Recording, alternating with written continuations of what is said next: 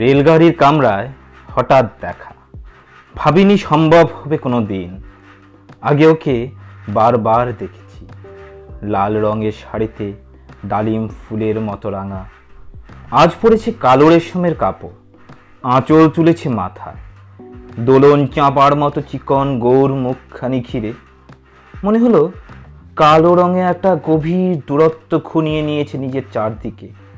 যে দূরত্ব সর্ষে ক্ষেতের শেষ সীমানায় শাল বনের নীলাঞ্জন। থমকে গেল আমার সমস্ত মনটা। চেনা লোককে দেখলেন অচেনার গাম্ভীর্যে। হঠাৎ খবরের কাগজ ফেলে দিয়ে আমাকে করলে নমস্কার। সমাজবিধির পদ গেল খুলে। আলাপ করলেন শুরু। কেমন আছো? কেমন চলছে সংসার? ইত্যাদি। সে রইল জানলার বাইরের দিকে চেয়ে। যেন কাছের দিনের ছোঁয়াচু পার হওয়া চাহনিতে। দিলে অত্যন্ত ছোট দুটো একটা জবাব।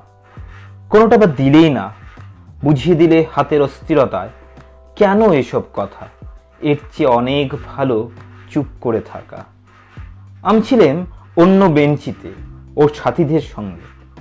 এক সময়ে আঙুল নেড়ে জানালে কাছে আসতে। মনে হলো কম সাহস নয়। বসলুম ওর এক বেঞ্চিতে গাড়ির আওয়াজের আড়ালে বলল, মৃদুস্বরে, কিছু মনে করো না। সময় কোথা সময় নষ্ট করবা। আমাকে নামতে হবে পরের স্টেশনে। দূরে যাবে তুমি।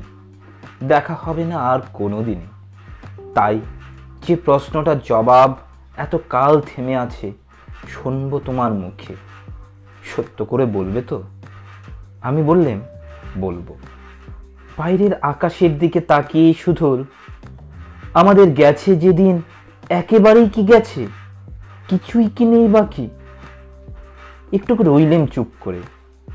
তারপর বললেন, রাতের সব তারাই আছে, দিনের আলোর গভীরে। খটকা লাগল। কি জানি? বানিয়ে বললেন নাকি? ও বললে, থাক, এখন যাও ওদিকে।